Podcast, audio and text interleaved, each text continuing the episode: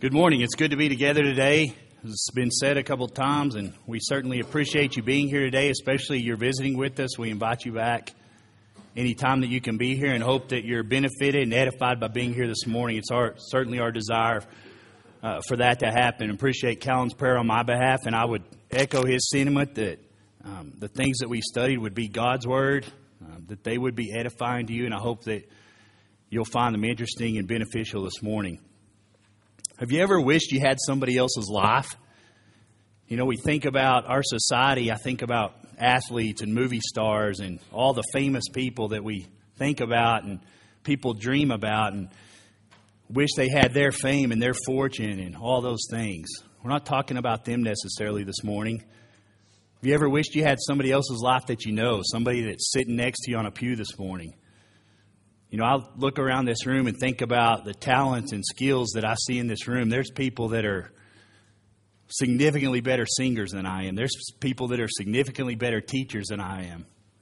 There's people that are significantly better looking than I am, that have more money, that are younger than I am. There's people that are older than I am that have significantly more wisdom than I do. And we think about things like this in our life, and it's an it's a never ending cycle. We're talking about attitudes of the heart this month, and today we're going to talk about envy a little bit. The Bible addresses envy a lot, and it talks about it a lot. And so I hope that you'll find the things that we talk about this morning interesting, and I think you'll be benefited by the, by the study. In Galatians chapter 5, Paul talks about the works of the flesh. And as we talk about attitudes of the heart this month, you know, some of those things are sort of negative attitudes of the heart, like we're talking about this morning. Some of those things are a lot more positive, like joy and love and those types of things. He lists these 10 or 12 sins here in Galatians chapter 5 that he calls the works of the flesh, and he says these are evident. And he lists all these things that we read about a lot, and he, envy is among those things. And he says, Those who practice these things will not inherit the kingdom of God. And so I want us to, I guess, initially this morning, understand the significance of envy. And we should call it what it is, and it's sin. You know, we, we read these lists like this in the scriptures, and things like murder and adultery and fornication, and we want to categorize sin. We want to put sin into buckets. And I think envy is one of the sins that we would put in the bucket of it's not quite as big a deal as adultery or murder or fornication. And so let's understand this morning that it is a big deal. And I hope to demonstrate that to you with the scriptures. You know, it wouldn't have made a list like this if it wasn't. And people have had significant problems with envy all throughout time.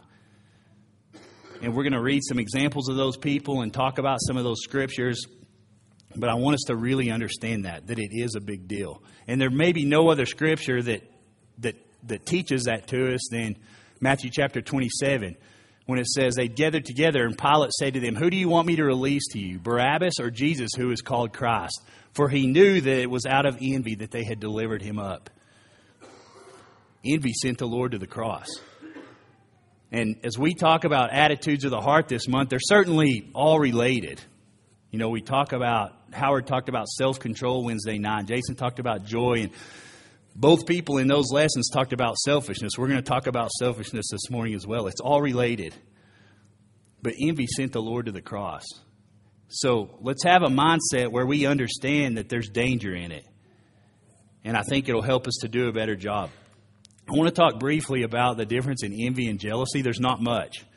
And you read scriptures in the Bible that kind of use them interchangeably. We certainly use them interchangeably in our own speech.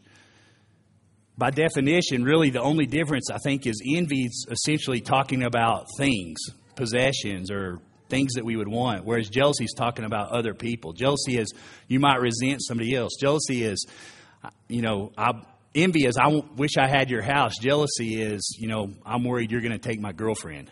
That type of thing. And so I don't want to dwell on that too long, but we are going to read some scriptures that say jealousy instead of envy or that say covet instead of envy and things like that. And I just want to understand there's some subtle differences there, but it's a fine line. And when we're talking about envy, we're talking about jealousy. And when we're talking about jealousy, we're talking about coveting things. And the scriptures don't paint a pretty picture of any of it. Nowhere that we read about envy in the Bible is it talked about in a good light.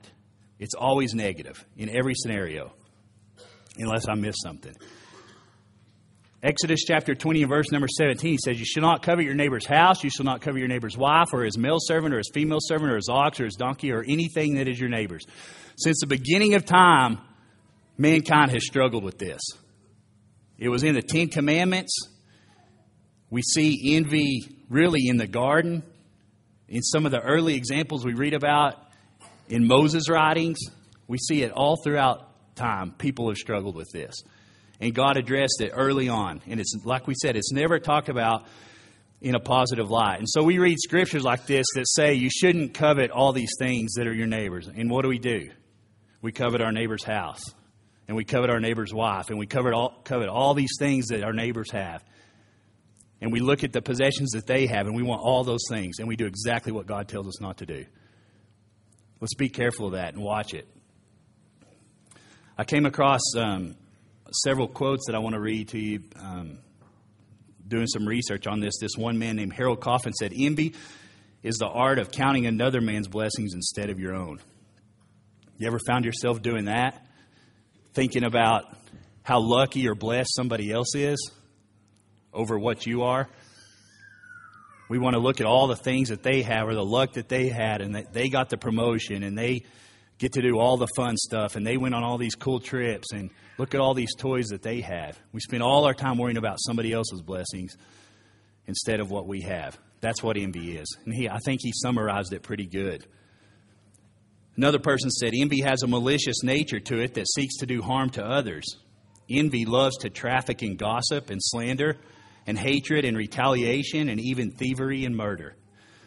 Socrates wrote about it and said, regarding the effects of envy, he said, Envy is the daughter of pride, the author of murder and revenge, the begetter of secret sedition, the perpetual tormentor of virtue. Envy is the filthy slime of the soul, venom, a poison, a quicksilver which consumeth the flesh and drieth up the bones. I think those guys understood that envy is not just a casual sin. And we're going to read some of these examples this morning of, of what it did to people and how envy consumes them, like he talks about there. It consumes you and it rots the soul. I think about all the examples that we think about Cain and Abel, Joseph and his brothers, and the situation he found himself in. Maybe nobody else that's a better case study in envy than King David. You know, we read several different things in his life that I think add value to this conversation about envy. This story that we read about with him and King Saul in 1 Samuel chapter 18, I think is a kind of sets the stage for this really good. It says David went out and was successful wherever Saul sent him. So that Saul set him over the men of war, and this was good in the sight of all the people and also in the sight of Saul's servants. As they were coming home, when David returned from striking down the Philistine, the women came out of all the cities of Israel, singing and dancing to meet King Saul with tambourines, with songs of joy, and with musical instruments. And the women sang to one another as they celebrated Saul has struck down his thousands, and David his ten thousands. And Saul was very angry, and, say, and the saying displeased him. And he said, They have ascribed to David ten thousands, and to me they have ascribed thousands. And what more can he have but the kingdom? And Saul eyed David from that day on. You might remember as you continue to read on about that, how Saul looked for opportunities to take David's life and sought, sought after those opportunities and was very close on several occasions. All because David got in his what was in his mind a little more praise than he got. You know, these women that came out to greet them, they weren't being critical of Saul. They were being complimentary of him. You know, they said he, you know, he took care of 10,000. He struck down, or he struck down thousands of these people. But he didn't like the fact that they said David struck down 10,000. And it's such a good example of how we are in life and the way that we treat things. You know, it's things are never good enough for us. Somebody gets a what we perceive as a better compliment or a little more praise over something. And we let it eat us up inside. And so much so that Saul tried to murder David over this. And it consumed the rest of his life, certainly the rest of the time while he was a king. He ended up trying to kill David over this, over something that was really not even true at the end of the day. It was just a perception on his part. Why do we envy? You ever think about that? Why do we spend so much time worrying about what other people have or how lucky other people are? I think there's some kind of fundamental reasons on that. Um, some specific things that we do or don't do in some cases. Sometimes we do things that lead us down that road where we start to think about these things and get jealous and envious of people. Sometimes we're not doing the things we should be doing, and sort of envy fills the gaps, I think. Number one is selfishness, as we said earlier. James addresses this Who is wise and understanding among you? By his good conduct, let him show his works in meekness of wisdom. But if you have bitter jealousy and selfish ambition in your hearts, do not boast and be false to the truth. This is not wisdom that comes down from above, but is earthly and unspiritual and demonic. For where jealousy and selfish ambition exist, there will be disorder and every vile practice. But the wisdom from above is first pure, then peaceable and gentle, and open to reason, full of mercy and good fruits, and impartial and sincere. And a harvest of righteousness is sown in peace by those who make peace. James chapter 3. Selfishness is probably a root cause of half the things we're talking about this month, but it's certainly one of the foundations for envy. You know, he says the selfish ambition and bitter jealousy, they just fill your hearts. And where those exist, it's disorder and every vile practice. It's disgusting. And uh, envy leads to these disgusting acts and behaviors. It's vile. Number two is immaturity.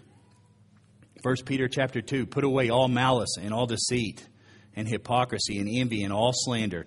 Like newborn infants, long for the pure spiritual milk that, it may, that by it you may grow up into salvation, if indeed you have tasted that the Lord is good. One of the things that we think about in terms of spiritual maturity that's commanded of us is to leave behind envy. You know, we talk a lot about um, being babes in Christ that, that a babe needs milk, but as you grow up in the Word, you develop a need for strong meat. And that's what he says here with envy. He said, Envy is a thing of babes. And we leave that behind. Spiritual maturity leaves envy behind. And envy is certainly a sign of immaturity. As we learn God's word and understand what He would have us to do and how He would have us to behave and not behave, leaving envy behind is one of those things. Number three is worldliness. What causes quarrels and what causes fights among you? Is it not this that your passions are at war within you? You desire and do not have, so you murder. You covet and cannot obtain, so you fight and quarrel. You do not have because you do not ask. You ask and do not receive because you ask wrongly to spend it on your passions. You adulterous people, do you not know that friendship with the world is enmity with God? Therefore, whoever wishes to be a friend of the world makes himself an enemy of God he talks again about these passions and how, you know, we want to step, we, we, we want to have the best of both worlds. We want to have one foot in the things of the world that we just cannot let go of, and, but we want our godliness too, and we want our Christianity and all the benefits that come with that. And he said, You can't have it. It doesn't work that way. It's all of your passions that are at war within you. And look at the things that he says. You don't, you don't, you desire you don't have, so you kill somebody over it. How many times does that happen in the world we lived in. Envy leads to all of these things. No other reason for somebody to murder somebody at the end of the day than envy. They're envious of something, so they kill them. And sometimes we just try too hard to do this dance with the, keeping the one foot in the world and the one foot on God's side of the fence. Proverbs chapter 14 and verse number 30, it says, A tranquil heart gives life to the flesh, but envy makes the bones rot. As we said, it's never, it's never addressed in the scriptures in a good way. And very often, if not almost all cases, it's significantly strong language that's used talking about envy. It's disgusting to God. And the words that are used to describe it are disgusting words, talking about making your bones rot. I read a story about a couple of men that were traveling together. One, one man was full of envy, and one man was full of greed and these two traveling buddies um, came across a rich king at his castle. And they went before the king, and the king said to them, uh, I will grant one of you a que- you can ask of me anything. and I'll give it to you. He said, The one condition with that is whatever you ask of me, the other person gets double. And so the envious man, kind of struggling with himself, not wanting to ask the question because he's envious of what the other guy will get because of that. And the greedy man doesn't want to be the one to ask the question because he wants it all for himself. He doesn't want the envious guy to have any of it. And so there's this struggle between the two of them. And finally, the greedy man pushes the envious man to ask the question. And so he ponders and tries to think of how he can work this out. And finally, he says, I wish for you to pluck one of my eyes out. Knowing that the greedy man would get both eyes plucked out. And it's kind of a funny proverb, but at the end of the day, aren't we kind of like that? If, if, if I can't have what I want, I really don't want you to have it too. And we behave like that. And it seems like such a ludicrous thing for this man to ask, yet we see time and time again in the scriptures people that behave just like this. As we said, Cain and Abel, Joseph's brothers, David, and the various things that happen in his life. And this stuff just spirals out of control. And this one little act of envy turns into murder and theft and adultery and all these other things. And that's how we behave.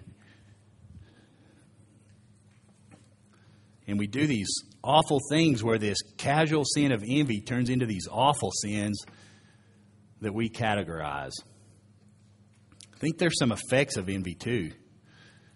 We talk about cause and effect, the effects of envy, loss of gratitude. You know, you think about the times in your life that you're just so, you have your mind so made up that you want something, and think about how it consumes your thoughts, and maybe it consumes your actions as well. Maybe you end up, if it's something material, you end up working extra for that, or if it's a girl, you end up pursuing her with all everything you got, and that's all you can think about. And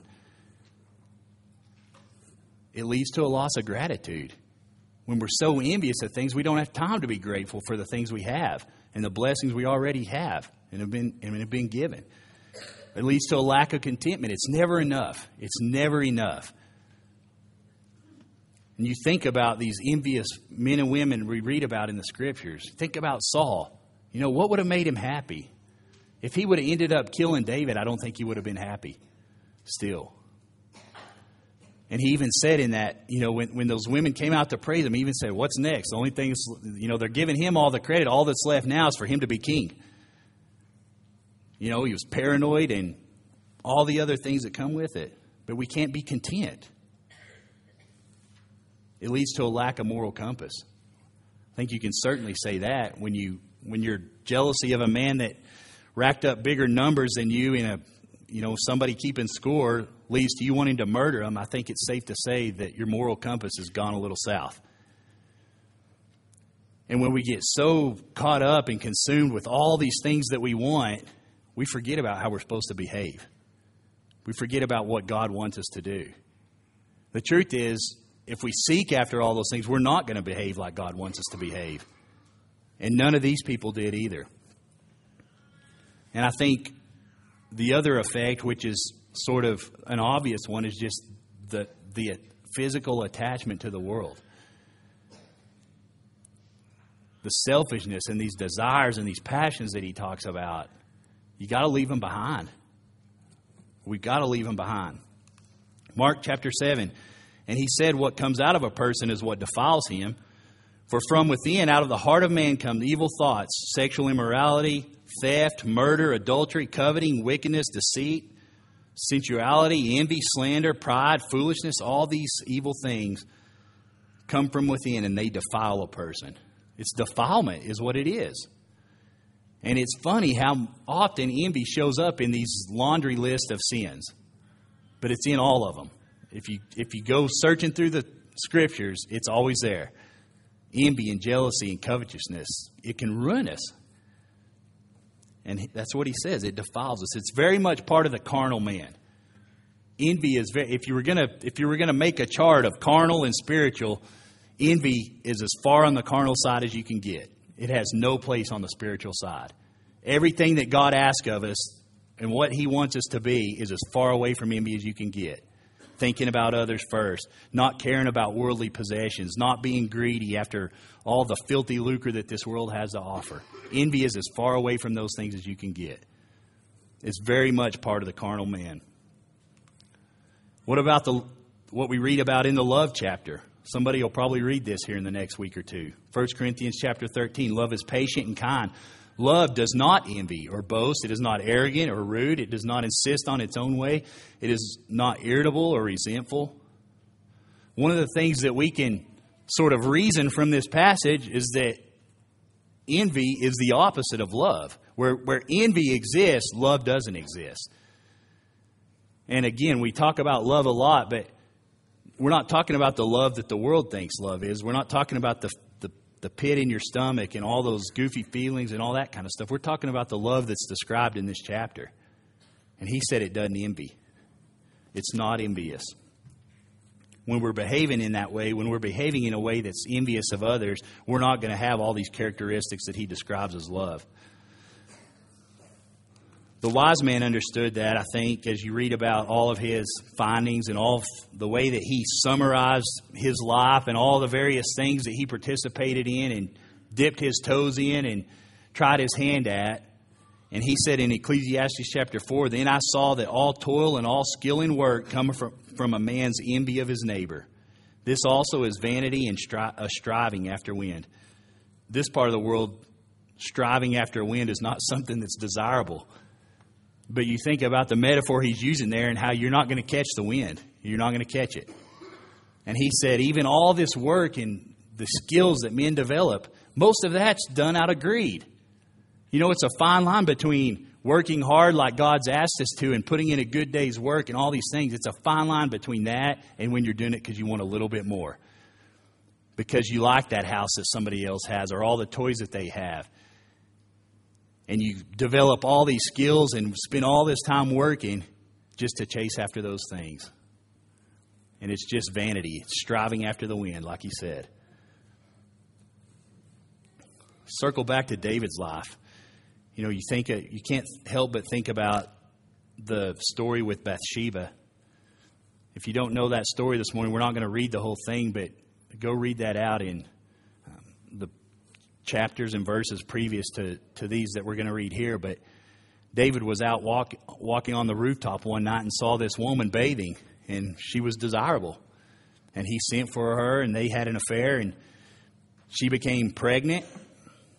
She had a child that caused David some grief, knowing she had a husband that was serving in his army underneath him.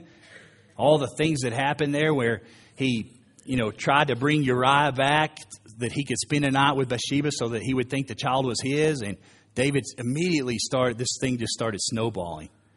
And he tried to cover up this sin and he, you know, sent Uriah out into the hottest part of the battle where he would, where he would be killed so that he wouldn't find out about this.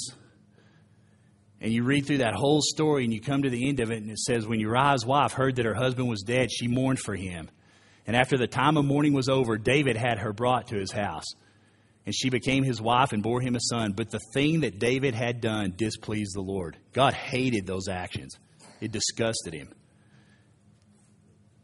And a man that we read about being after God's own heart, one little act of envy led to all of these other things that are just unmentionable.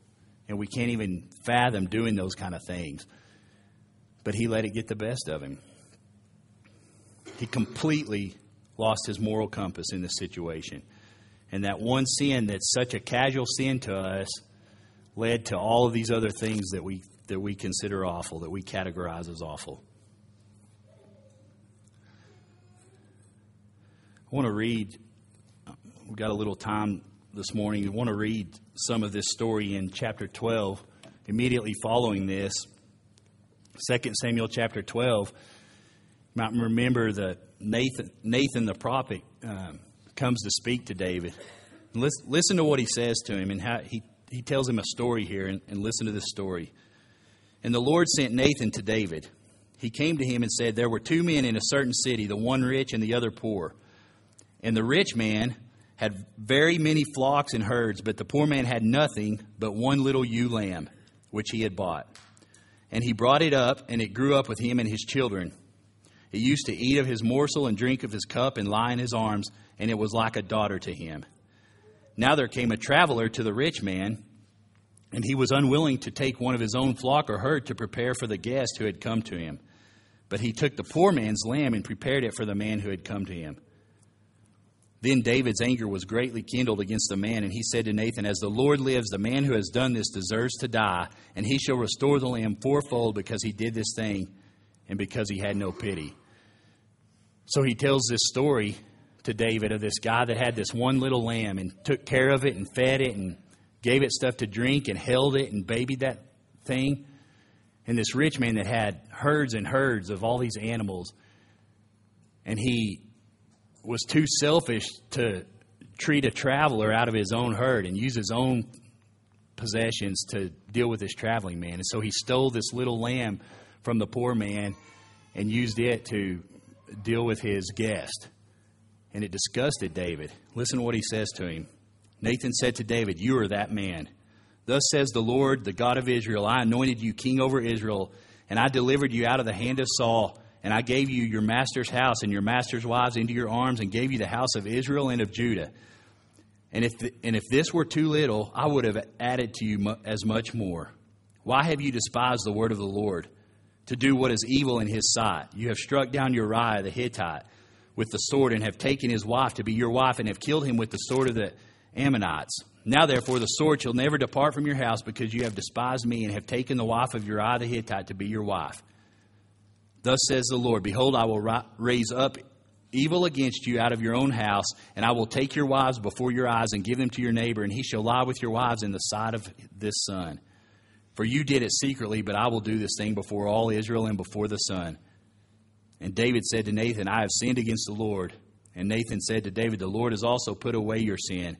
You shall not die. Nevertheless, because by this deed you have utterly scorned the Lord, the child who is born to you shall die and Nathan left his house.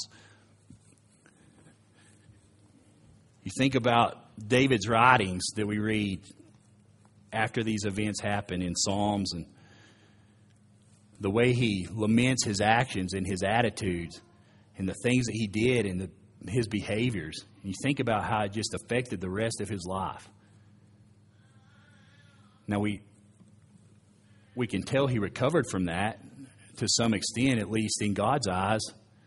But there's no getting around the fact that it affected the rest of his life in ways that had to be hurtful. He lost his child because of that. We know he was torn up over that. We know by some of his writing in Psalms how it affected him emotionally, all because of this one little act of envy. Let's treat it like it is. As we close, I want to read a passage from Titus chapter 3, where he says, Remind them to be submissive to rulers and authorities, to be obedient, to be ready for every good work, to speak evil of no one, to avoid quarreling, to be gentle, to show perfect courtesy toward all people. For we ourselves were once foolish and disobedient, led astray, slaves to these various passions and pleasures, passing our days in malice and envy hated by others and hating one another. It, this passage struck me because of the fact that he specifically said to remind them of these things. You know, we, we remember how we used to be. We remember how things were before we were Christians, and it wasn't good. We were carried away by all of our own passions and envying other people and all these things disobedience, Remind them. Remind them to be submissive. Remind them to be obedient. Remind them to not speak evil of people. All these things. Avoid quarreling. Do all these things. Remind them. He talked about these passions and pleasures that used to guide our lives. Spiritual maturity is knowing that those don't guide our lives anymore. Knowing that we think about others first, that we think about God's will first. The way we avoid envy is to avoid worldliness. The way we avoid envy is to avoid being selfish. The way we avoid envy is to be content with the things that we have and be grateful for the things that we have, not counting everyone else's blessings. That's the way that we avoid envy. Envy led Jesus to the cross. We can't let it, we can't let it rule our lives. Hope you've been benefited by the study this morning as we have all month, had good studies on all of these various topics of the heart. It's, It's good. It's a good reminder. And we need to think about these things. If you're here this morning and you have any need uh, of the church, maybe you have a problem with envy that you can't let go of. You need to correct that, it'll tear up your life. If you have any other need that the church can help you with, or have any desire for the church to pray with you or for you, or if you um, have a desire to obey the gospel, we offer an invitation at this time. We want to help you with that, with either of those, or any other thing that you might have a need of help with, if you'll come forward as we sing this invitation song.